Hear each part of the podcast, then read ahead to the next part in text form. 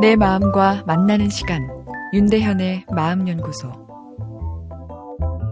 논리적 설득보다 때론 은유를 활용한 메타포 커뮤니케이션이 상대방에게 더 큰 영향을 미칠 수 있죠. 그래서 정치에서 자주 활용됩니다. 때론 독재자들에 의해 부정적인 방법으로도 활용되었죠. 정의는 곧 승리이다. 이런 메타포처럼요. 다른 민족을 수용소에 몰아넣고 학살하는 것에 죄책감을 느끼지 않는 것도 이 단순한 정의가 관념을 형성해 자기 합리화를 시켜버린 것이죠.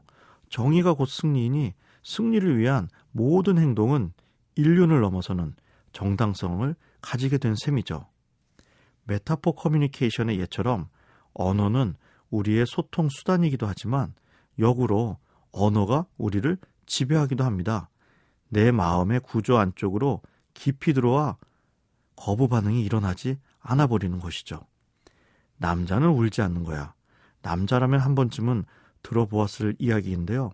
그러나 남자는 왜 울면 안 되지? 반문해 본 남성분은 거의 없지 않을까 싶습니다. 사실 조금만 생각해 보아도 왜 남자는 울면 안 되는지 딱히 대답할 이유가 없는데요. 그러나 우리 남자들 열이면 아홉은 우는 것을 부끄럽게 여깁니다. 중년 남성 중에 감수성이 섬세해져 눈물이 많아진 자신을 보고 우울증에 걸렸다 생각되어 오시는 분도 꽤 있습니다. 정말 남자는 울면 안 되고 마음의 병이 찾아온 것일까요? 우리는 언어를 통한 타인과의 대화를 통해 내 마음과 행동을 통제하는 생각의 틀들을 마음속에 심게 됩니다. 그 생각의 틀이 무의식에 자리 잡아 절대적인 가치인 양 나를 조종하게 되는 것이죠. 초등학교 입학식에 엄마와 함께 간 아들, 우는 것이 오히려 당연합니다. 가정을 벗어난 새로운 환경이니까요. 두려움이 느껴지는 것이 정상입니다. 그러나 엄마는 아들이 울면 혼냅니다.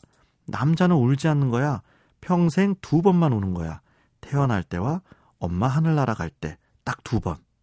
엄마와의 관계 속에서 이 언어가 나를 조종하는 틀이 되어 내 마음에 심어지게 되는 것이죠. 그래서 남자들 여성들보다 강하게 울음을 통제합니다. 울면 진 것이라 생각하고 부끄러워합니다. 그러나 우는 반응은 너무나 자연스러운 감성 반응입니다.